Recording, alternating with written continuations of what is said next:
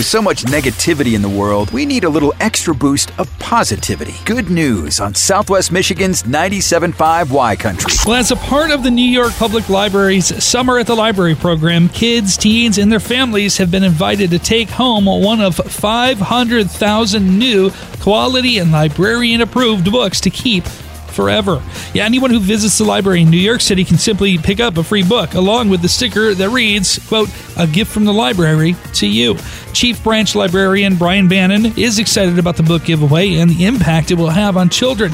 As Brian explains, quote, there is evidence that being surrounded by books in one's home positively impacts literacy levels, including kindergarten preparedness. Very good idea by the library, and especially the fact that they don't have to track down any late fees.